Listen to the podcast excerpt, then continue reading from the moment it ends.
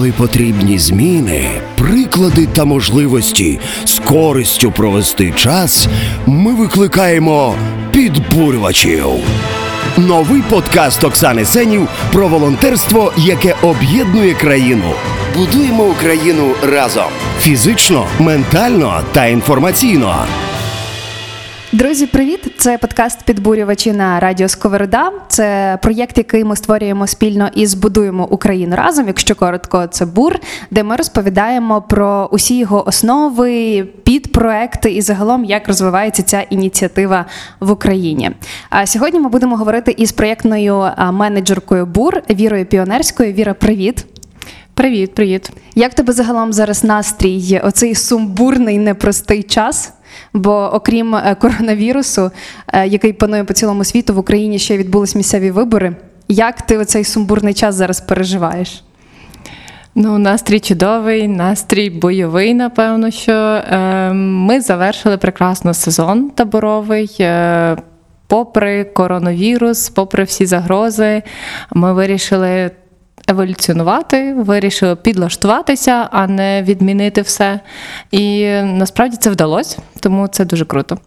А якщо говорити про місцеві вибори, то я думаю, що всі зараз вже так трошки усвідомлюють, що сталося, і усвідомлюють, що з цим треба буде жити наступні мінімум п'ять років.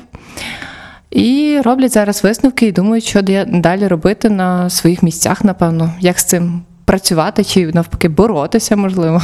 Це, знаєш, як декілька стадій. Це заперечення, усвідомлення.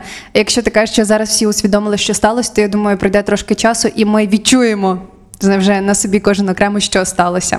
Але так чи інакше БУР продовжує свою роботу, і ми насамперед створюємо цей подкаст для тих, хто ще не знайомий з БУРом або десь поверхнево просто чув про цей проект, про цю ініціативу.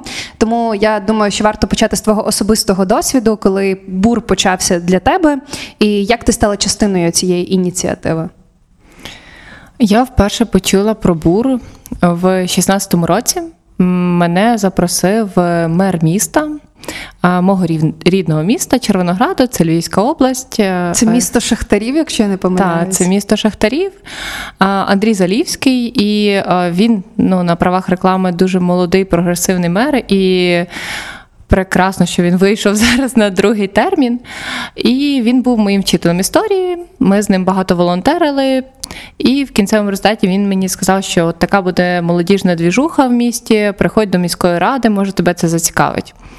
І весною дві тисячі шістнадцятого року я прийшла на презентацію, якраз приїхали чотири організатори «Будуємо Україну разом», ну і відповідно я вперше про це почула.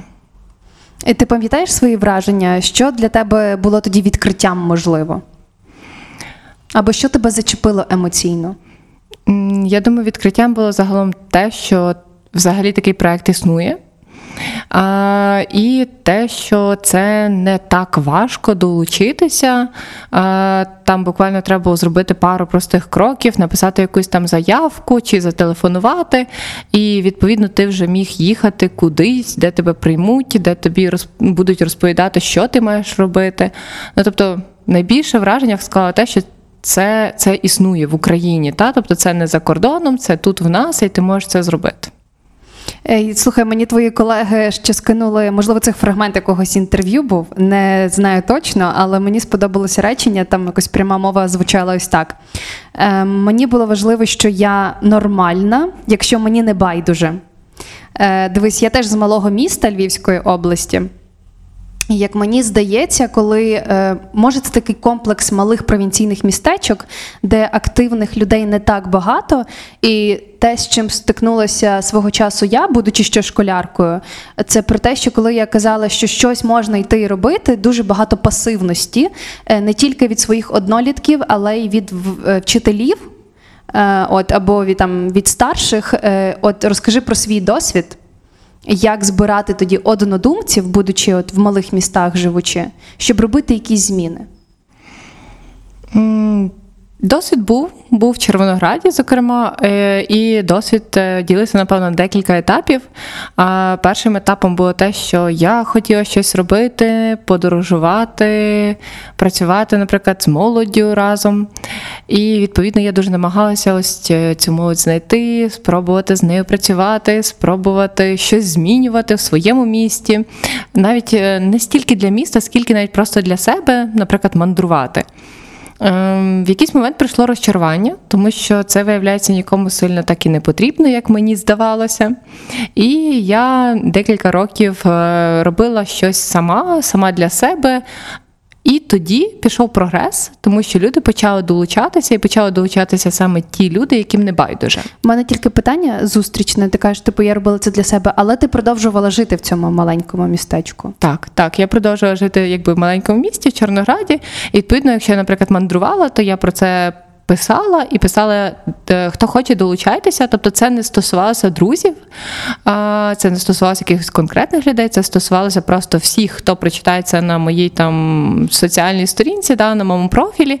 І, відповідно, будь-хто міг би відгукнутися, сказати, так, я хочу, там, привіт, я хочу поїхати, чи там, я хочу мандрувати там на велосипеді, чи хочу піти з тобою там в печери. От. І такі люди з часом з'явилися. І це стало, напевно, таким стартом, стартом маленької такої команди, яка, яка зараз вже давно працює в Червонограді в якості молодіжного центру, космодрому. От це, ну, і знову ж таки, космодром, це вже стався завдяки буру. Але люди, які прийшли в космодром, вони сталися просто завдяки тому, що, не знаю, молодь захотіла туди прийти, молодь захотіла там розвиватися, молодь об'єдналася, молодь почала сама творити це місце, навіть коли фізичного місця не було, вони почали просто працювати. Трошки, щоб, може, закрили, знаєш, оцю тему про, про певну меншість, яку б ми не хотіли, щоб більшість придушила, умовно, це пасивна, знаєш, більшість в малих містах. Як ти думаєш, що б могло зараз допомогти дітям, ну там підліткам, які в школі, яких, очевидно, є меншість оцих активних, але щоб вони не втратили бажання розвиватися і, знову ж таки, навіть інколи залишатися в цих малих містах, тому що ми знаємо, що там активні, розумні, класні, вони переїжджають там у Львів, якщо це Львівська область, у Київ, і тим самим для себе це якби плюс, але малі міста від цього втрачають, бо немає рушія до змін. Що могло б бути в малих містах магнітом для того, щоб активна молодь не тільки не розчаровувалась, але й залишалася там? Думаю, що завжди буде магнітом спільнота. Причетність до якоїсь спільноти, коли ти розумієш, що ти не сам, що є такі самі, як і ти. І е, така спільнота може існувати в будь-якому місті, будь-якого розміру. І е, це може бути всеукраїнська спільнота, яка просто поділена на маленькі такі осередочки, які існують в різних розміром міст чи в селах. Ну і так само, я думаю, що це абсолютно нормальний природний процес, що люди виїжджають з міста маленького чи з села. Я думаю, що найбільшість там, хто слухає, так само свого часу, коли вирішили, що вони вже переросли свої села чи свої міста, вони виїхали, тому що людям потрібно рости. А для того, щоб рости, треба змінювати коло спілкування на більш вище, більш грамотніше і, відповідно, рости, ну, завдяки цьому колу спілкування. Тут важливо просто, щоб а, вони, відповідно, лишали когось за собою. Хто хоче там ще, хто хоче там прожити хоча б ще рік чи два. І, відповідно, коли така естафета буде працювати, то завжди буде якийсь отакий прошарок молоді, який буде до певного там року життя чи періоду в житті жити в своєму місті і виїздити кудись, розвивати там інше місто, чи розвивати самим, чи, ну, не знаю, чи розвивати просто вже себе. А, відповідно, ось ця естафета, вона буде передаватися. І, ну, зокрема, з цим, напевно, що працюють навіть державні різні структури, навіть школи мали би так працювати, та? Тобто, е, там, не знаю, якісь е, учнівські самоврядування. Це, це все по естафеті йде. І, відповідно, якщо ми навчимо людей передавати досвід, е, ми можемо не переживати про те, що хтось виїде з свого міста. Підбурювачі! Нові українські супергерої. Трошки повертаючись вже до тебе і до буру, розкажи, коли твої перші табори відбулися, де вони були і який це був досвід? Ну, мій перший табір, коли я волонтерила, він був на Сході, в Костянтинівці. І трошки про рік, знаєш, бо рік в нашій країні має свої контексти. Це був шістнадцятий рік, це був контекст післявоєнний, але вже було спокійно, тобто люди вже в якійсь мірі встигли це забути, ну не до кінця все ж таки, але це не було вже так гостро. І дуже цікаве місто, це Донецька область, дуже цікавий досвід волонтерства в бурі. І загалом моя перша така мандрівка, така вже глибока, як на схід. Та? А до цього часу ти бувала на Сході? Я бувала, але, напевно, що не так далеко. Тобто я не заїздила ну, настільки, настільки глибоко в цій області. Продовжуй, просто мені було цікаво, знаєш, мож... бо якщо, наприклад, ти була до того, і тут, знову ж таки, вже дві тисячі шістнадцятий рік і контексти війни, то, можливо, ти помітила якісь там зміни в людях, які відбулися насамперед? Mm, ні, не, не зможу тоді так порівняти, тому що це, насправді, була така перша така нормальна мандрівка, коли я мала там час пожити, uh-huh. попрацювати разом з буром і поспілкуватися з місцевими людьми. І це руйнує стереотипи. Не все так погано, як мені видавалося. Не всі люди налаштовані проти України. Є багато свідомих, класних, крутих людей, в тому числі і молоді, з якою хочеться працювати, яка хоче з тобою працювати. Ну, загалом, мандри на схід – це, напевно, дуже здорова річ, яка дуже потрібна. А якщо говорити про мій досвід вже як організатора, він стався, напевно, майже рівно через рік після першого такого волонтерського досвіду. І я була в Луганській області, в місто Рубіжне, була організатором свого першого табору «Будуємо Україну разом». Це так само незабутній досвід з купою помилок, з купою, з купою якимось багажем просто виїхала того, що робити вже не можна чи можна. І так само з купою зломаних стереотипів. Ще е, мені теж цікаво про оці, коли ж ти була організаторкою, е, як на місцях ти працювала з їхньою молоддю, щоб організувати, як їх заохотити, як розказати про бур. Тому що тут, ну, коли ваші волонтери їдуть, е, ну, їхня мотивація вже очевидна. Вони знають, що таке бур, вони знають, для чого вони їдуть. Як працю... ти, як менеджерка проєктна, е, можеш розповісти про цей момент співпраці з людьми на Сході? І момент навіть комунікації. Ну, ми завжди намагаємося, так скажімо, купити наших людей на якісь дуже привабливі і зрозумілі речі. Наприклад, на те, що ми знайомимося, та? Те, що ми привозимо в місто коло молодих, крутих людей зі всіх куточків України і часто навіть за кордону. Намагаємося так само якби пропонувати різні, ем, різні розваги, які, наприклад, в цьому місті не є такими доступними.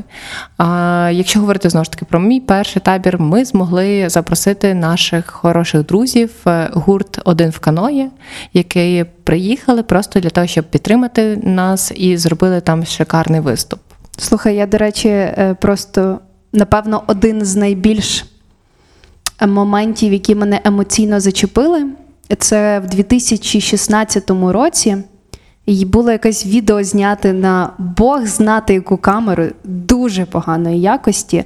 Це був якийсь підвал Донецька, де співали е, пісню гурту «Один в каное».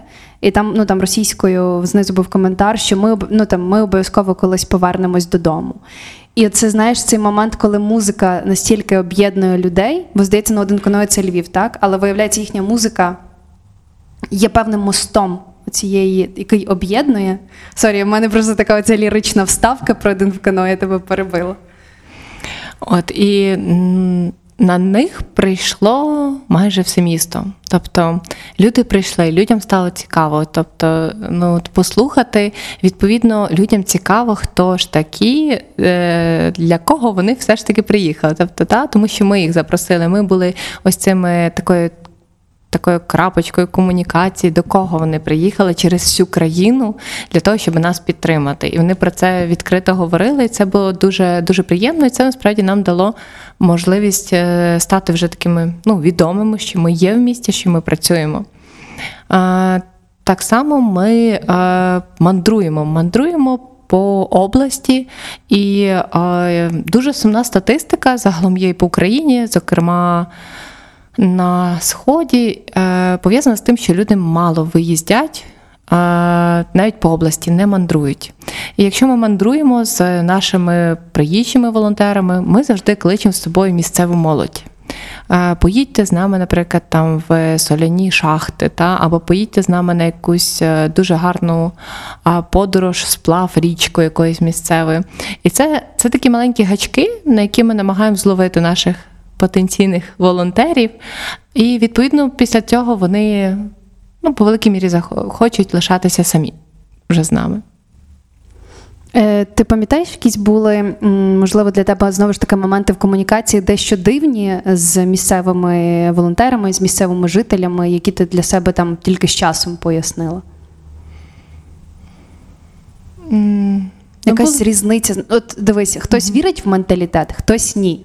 Тобто це якийсь такий певний набір поведінки, ну там, або, не знаю, навіть скоріше елементів або реакції поведінки на якісь події. Я не можу сказати, що це конкретно може про Схід, це можна сказати, напевно, про будь-яке місто. А часто люди о, запитують, особливо батьки цієї молоді, яка до нас приходить, запитують, а чим там будуть платити, а, а для чого вони туди ходять, а вони ж просто так працюють. От, і коли і чи ви не від якоїсь партії, напевно. Так, дуже часто, до речі, ну, партії це, напевно, більше під вибори, коли ми попадаємо своїми таборами, а зазвичай кажуть, що ми релігійна організація, от, що ми там з якоїсь церкви і приїхали там, ну, в католицизм навертати людей просто там чи ще щось робити. Це нормально, це типові такі стереотипи їхні по відношенню до нас, тобто до Західної України. І це, це дуже добре, що в них ці стереотипи є, що вони про них говорять відкрито, і ти можеш їх якби спростувати в той самий момент. Підбурювачі! Подкаст про волонтерство, яке об'єднує Україну. Теж цікаво, в твоїй біографії є пункт «Бурлаб», називається. Розкажи трохи про те, що таке «Бурлаб» і як взагалі ти туди потрапила, і, а потім перейдемо плавно до проєкту, який вдалося реалізувати. «Бурлаб» – це загалом школа, школа менеджменту, яку організовує так само «Бур».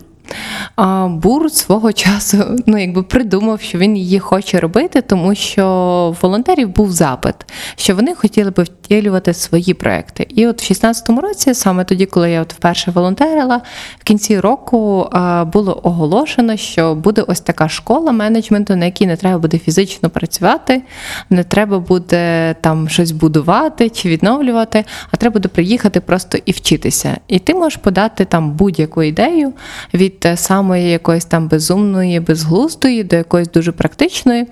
І відповідно... Але трошки, щоб була, знаєш, чіткість, угу. але цей проєкт, по ідеї, мав би якось покращувати життя громади в місті. Ну, чи в містечку, правильно?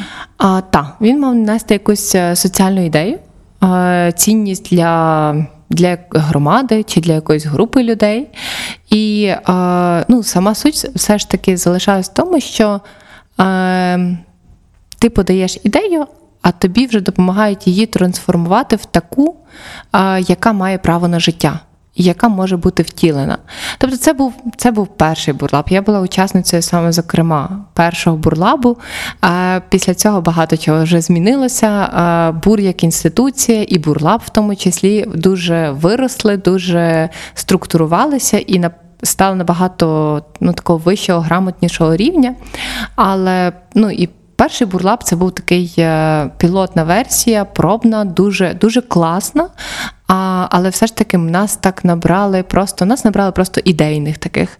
А, майже ні в кого не було якоїсь такої структурованої ідеї, що робити. Було просто велике бажання.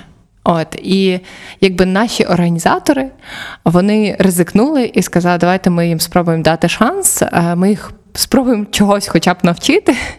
От, і вони в нас повезли в гори більше, ніж на тиждень, і там проводив з нами якісь командотворчі ігри в горах, так само проводили тренінги, лекції, намагаючись всю нашу там кашу в голові, наші мрії поставити в якісь дедлайни, розписати по задачам.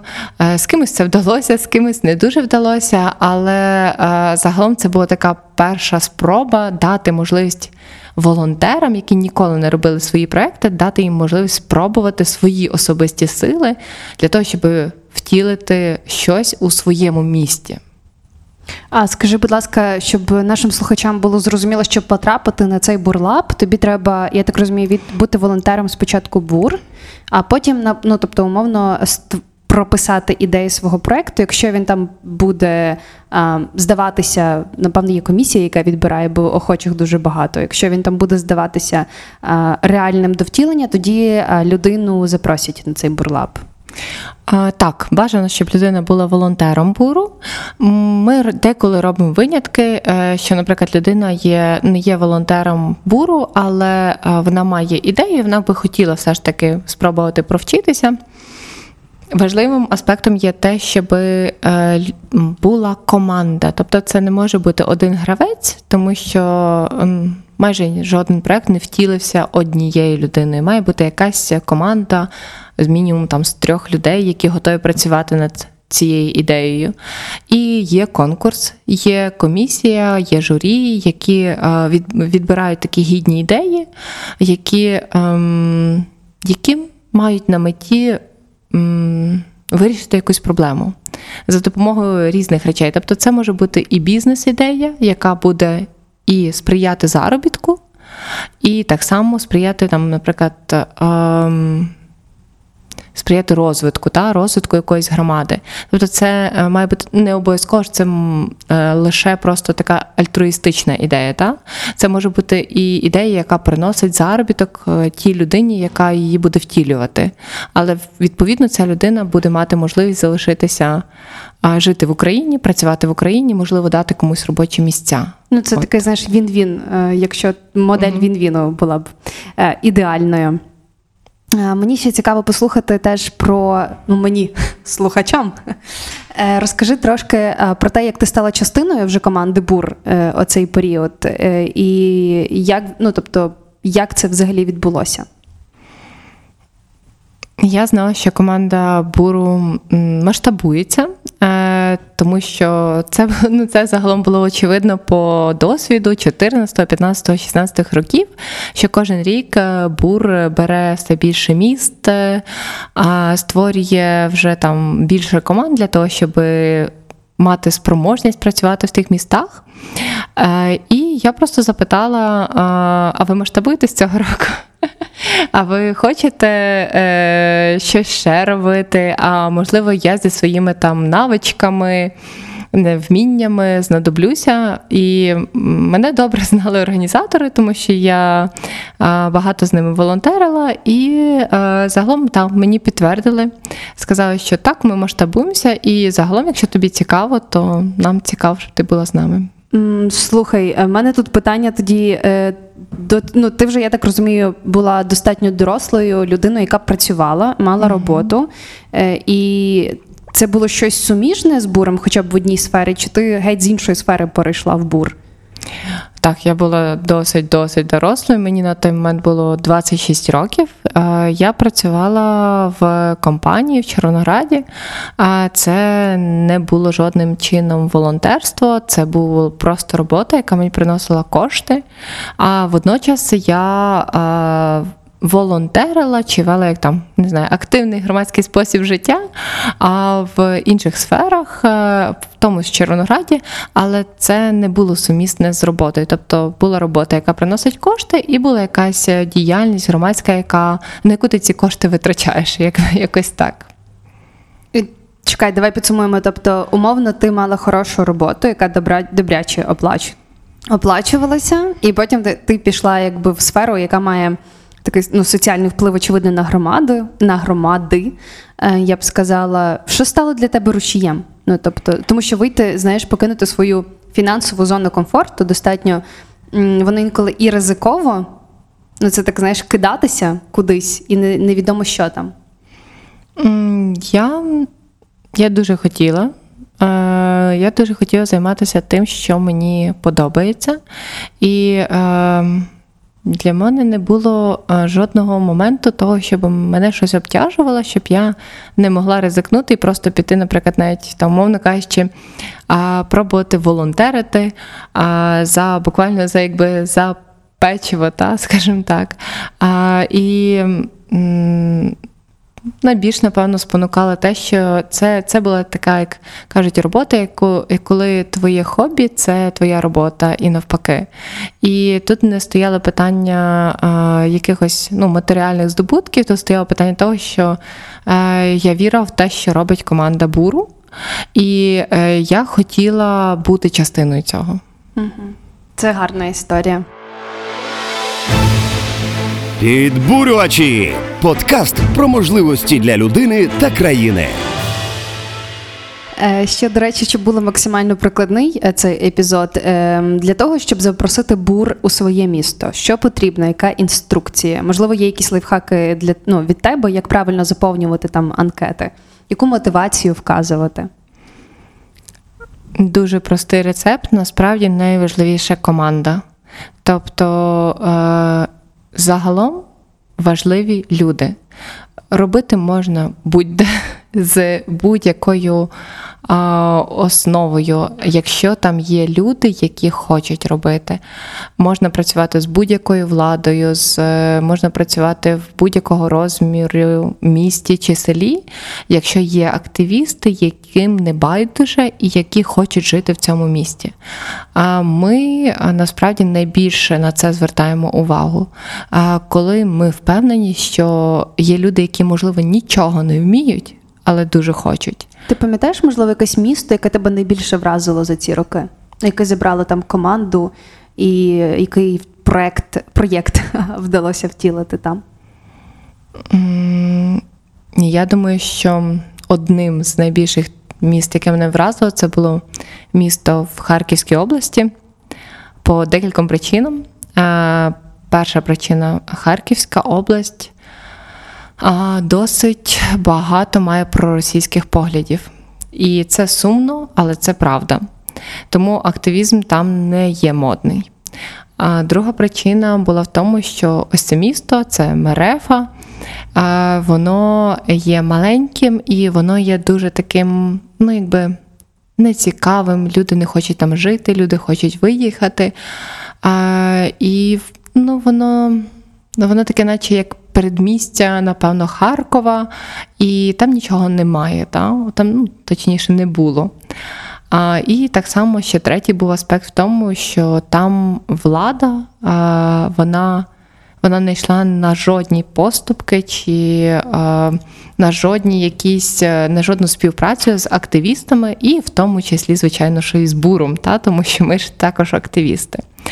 Який був результат? Результат був такий, що там була група активістів, дорослих людей, які хотіли змін. І вони почали їх досягати маленькими кроками, збираючи довкола себе спільноту небайдужих людей, збираючи довкола себе ідеї, що можна робити в місті. І там стався такий дуже цікавий прецедент. Ми хотіли відкрити молодіжну платформу, яка б стабільно працювала, але нам в останній момент відмовили в приміщенні. Тобто нам просто сказали, що, ну, нема, нема де робити, ми вам нічого не дамо, хоча було де, але нам просто не дозволили.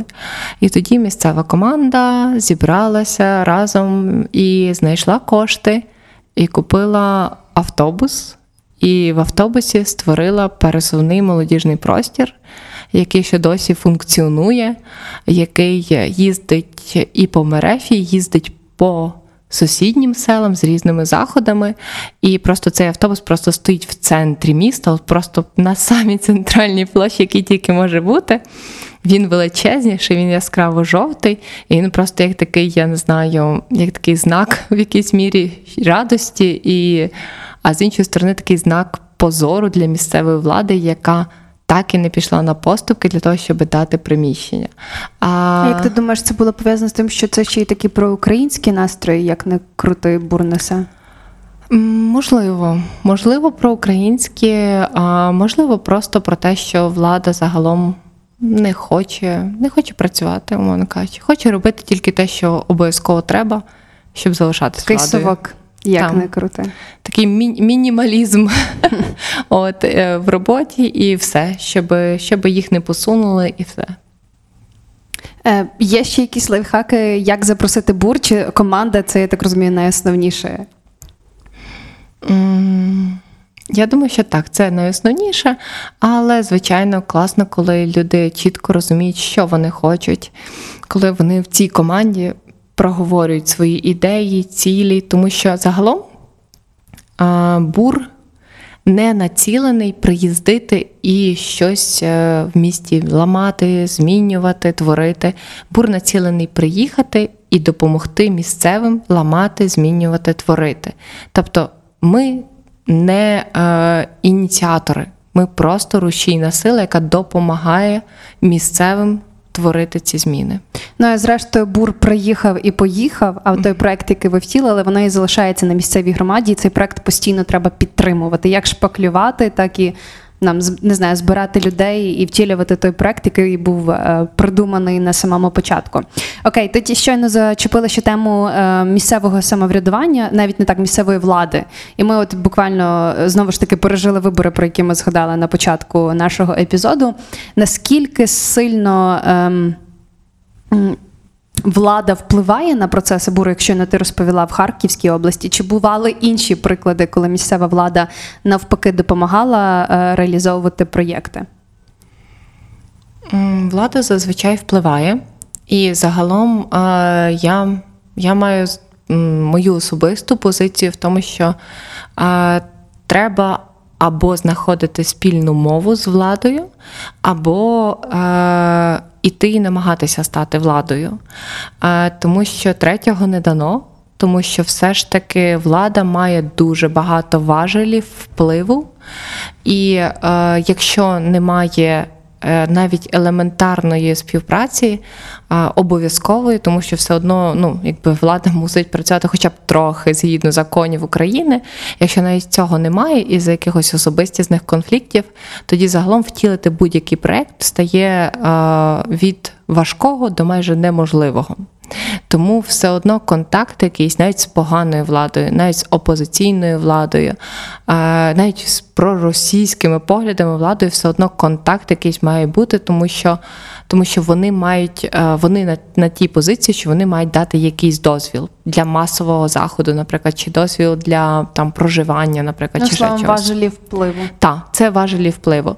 А можна тиснути на владу, можна різними шляхами добиватися того, що ми хочемо, а, але загалом, а, загалом все ж таки найкраще це знаходити якісь моменти для співпраці, тому що, тому що загалом влада мусить слухати. Якщо є багато людей, які на неї тиснуть, влада, ну, розумна влада, яка б вона не була, вона все ж таки хоча б трохи прислухається, бо вона не хоче втратити місце. Тому треба розуміти свої права, в першу чергу, і, по-друге, ними користуватися. Якщо ми ще не згадали один з найгірших випадків влади в Харківській області, яка вставляла палки в колеса, можеш зараз пригадати місто, де навпаки тебе місцева влада максимально приємно здивувала, і це може бути такою моделлю для наслідування для інших місцевих влад? Нас неодноразово сама влада кликала у місто як от волонтерський проект, тому що вони розуміли цінність, цінність того, що до них приїде волонтерський проект з молоді з усієї України і допоможе зробити якийсь такий крутий двіж в місті, який так само підвисить і їхній рейтинг в тому числі. Ми мали, наприклад, досвід роботи з... В тебе, секунду переб'ю, бо тут mm-hmm. в тебе було колись, коли от місцева влада кличе ще й перед виборами, що от, е, знаєш, типу, вони от ніби покликали вас, а потім все видадуться за власну ініціативу і такі, а ми зробили. Ну, знаєш, щоб... Ну, тут не стати не те, що маріонеткою чиєюсь, але добре зважити зараз, чи йти на співпрацю, щоб потім результат, ну, може вийти не таким, як ви очікували. Я думаю, що багато разів так хотіли зробити, так, щоб згадати такий якийсь конкретний випадок, щоб так конкретно вдалося, не можу. Ми все ж таки довго відбираємо міста і відбираємо людей, з якими ми співпрацюємо. Були цікаві, був цікавий досвід, але ми, умовно кажучи, не, не, якби не велися на це. А, але коли, наприклад, цього року ми розуміли, що ми робимо табори, які закінчуються впритик до місцевих виборів. І ми розуміли, що наші місцеві координатори – амбітні люди, які, частина з них, буде балотуватися.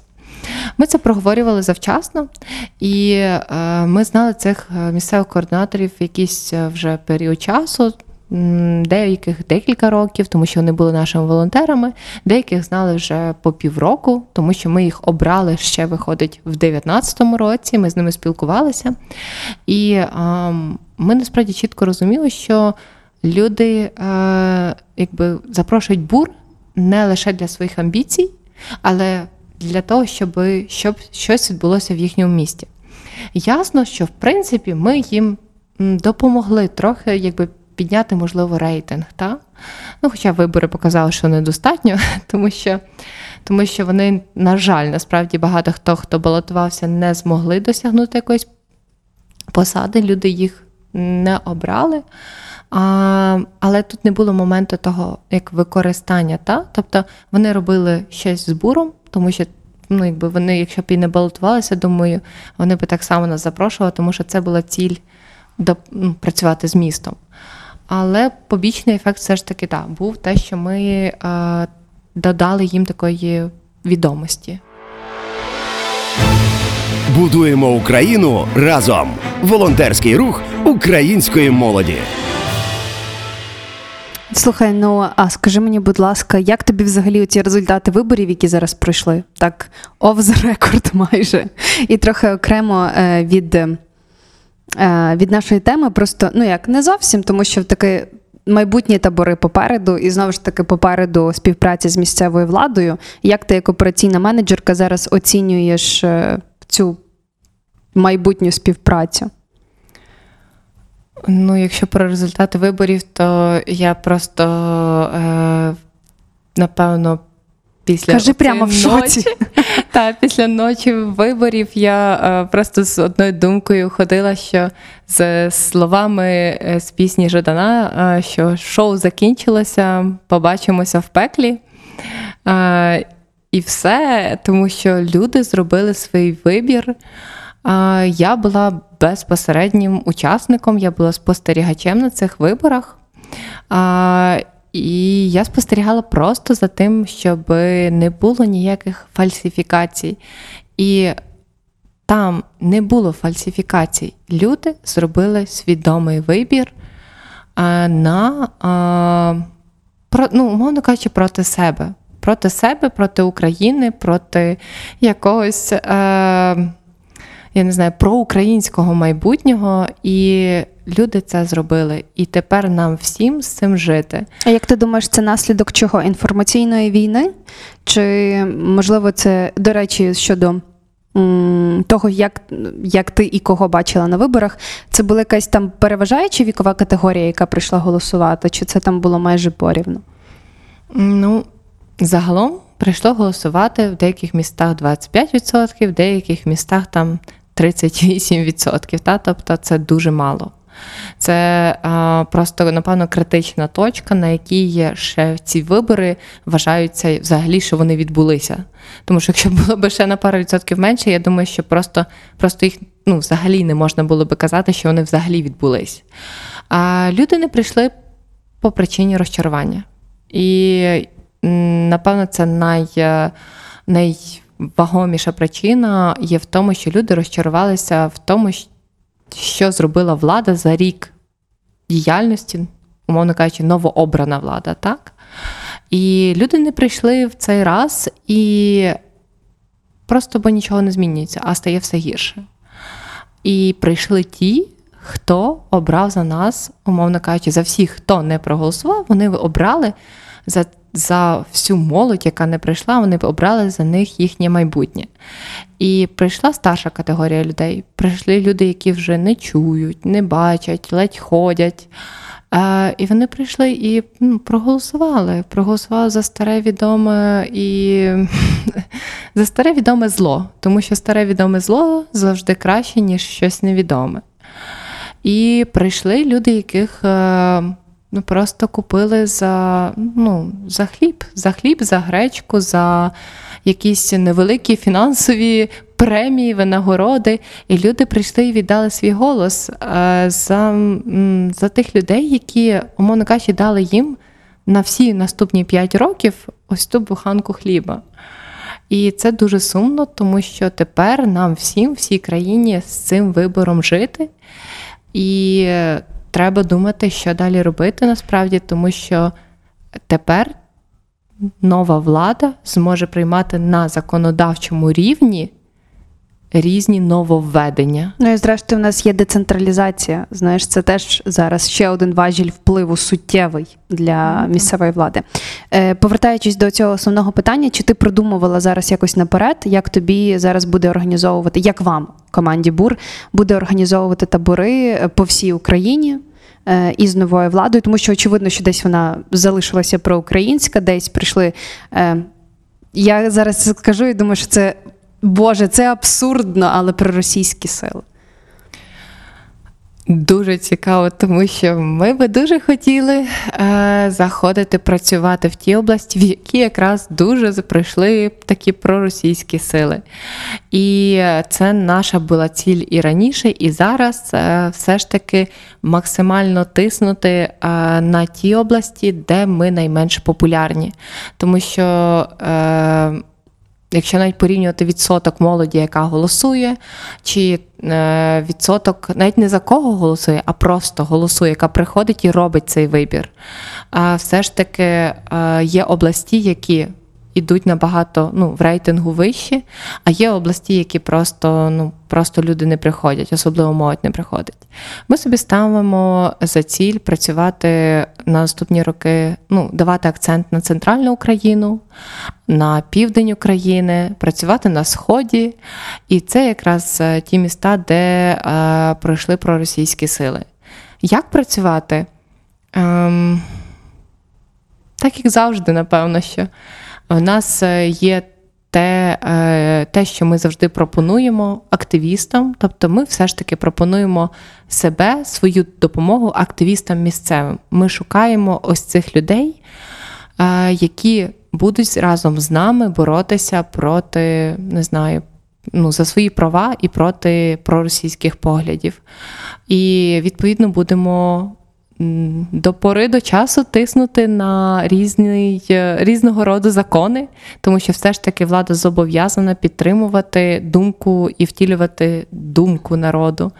А, але знову ж, якщо ви слідкуєте за тим, що зараз приймається на законодавчому рівні, приймається теперішньою існуючою владою, приймається президентом України, які нововведення йдуть по законам, то я думаю, що якщо ми не зможемо вже працювати згідно закону, тому що закон буде не такий, тому що вони його просто промнуть під себе, то, відповідно, думаю, будемо готуватися до, як там, Майдан два нуль, чи як? Веселі, брати, часи настали. В нас завжди, воно, знаєш, ще й оцей сумбурний час, він завжди чогось переважно підходить до зими. От коли і погодні умови не сприяють, тоді ще й ми хочемо, щоб нас почули, скажімо так.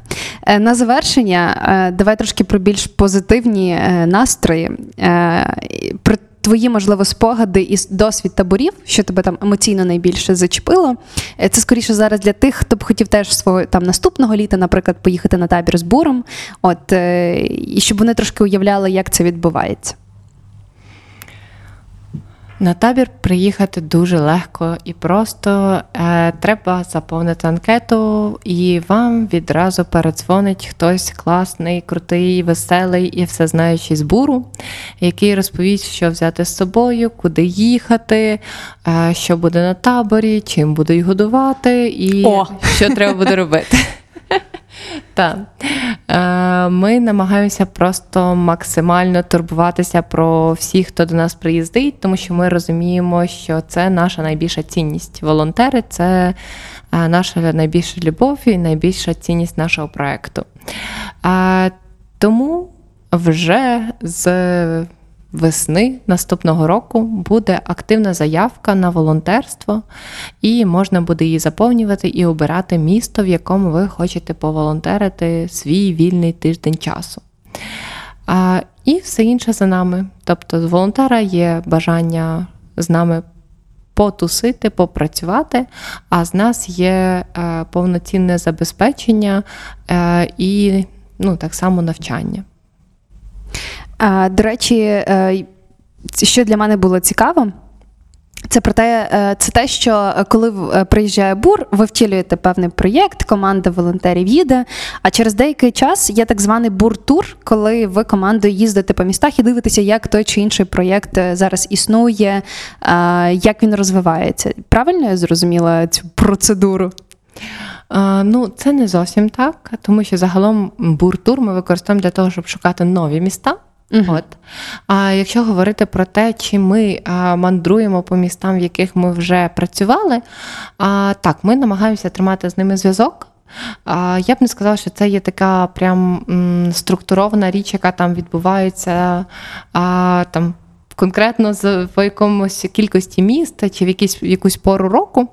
А, ми намагаємося, щоб загалом наші учасники, вони переходили плавно в наступний проект буру. Тобто, якщо вони були учасниками в місті, в своєму, то для них є наступна, наступний крок – бути учасником бурлабу.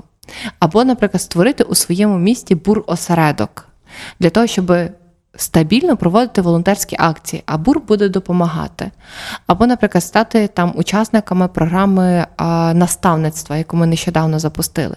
Тобто ми намагаємося людей не просто взяти, проволонтерити і якби, ну і все, до побачення, так? А ми намагаємося дати їм ще п'ять різних кроків, різних можливостей. Розвитку подій. Так, розвитку подій, коли ми їх не лишаємо, а ми їм пропонуємо, є ось це, ось це, ось це. Може вам щось з цього цікаво? Якщо цікаво, супер. Тобто ми беремо людину далі, і людина далі з нами проживає ще один проект, ще одне таке коло, і, відповідно, вона стає ще ріднішою для нас. Якщо, наприклад, ні, не цікаво, тоді, в принципі, це так само не проблема, тому що, можливо, достатньо і волонтерства. Та? Тобто це є рівень до тако, до часу, затратності часу і сили, до якого її, ну, зараз людина готова. От, е, тому, якщо говорити про міста, в яких ми були, чи про, наприклад, волонтерів, з якими ми вже знайомі, ми намагаємося не втрачати з ними зв'язок саме за допомогою а, ось таких наступних кроків, як бурлаб, буросередки, а, програма наставництва в бурі, а, чи, наприклад, волонтери, які були на таборі, вони можуть покликати на наступний рік бур у своє місто. Тобто це так само для них буде як ріст, що вони вже будуть не просто волонтерами, а вони будуть місцевими координаторами, які е, так само, як втілюють бур. Не просто приймають участь, а вони організовують його. Е, ти, до речі, теж поміж цим сказала про те, що ми тримаємо зв'язок з тією громадою, де там або з командою, яка організовувала бур в тому чи іншому містечку. На твою думку, який результат найбільший дає бур? Я зараз не про фізичний, що десь щось відремонтували, збудували, а от про цей ментально-психологічний, можливо. Мені дуже подобається один приклад, який стався в бурі. Це те, що е, російськомовні українці переходять на українську мову. Єй! Welcome in the club!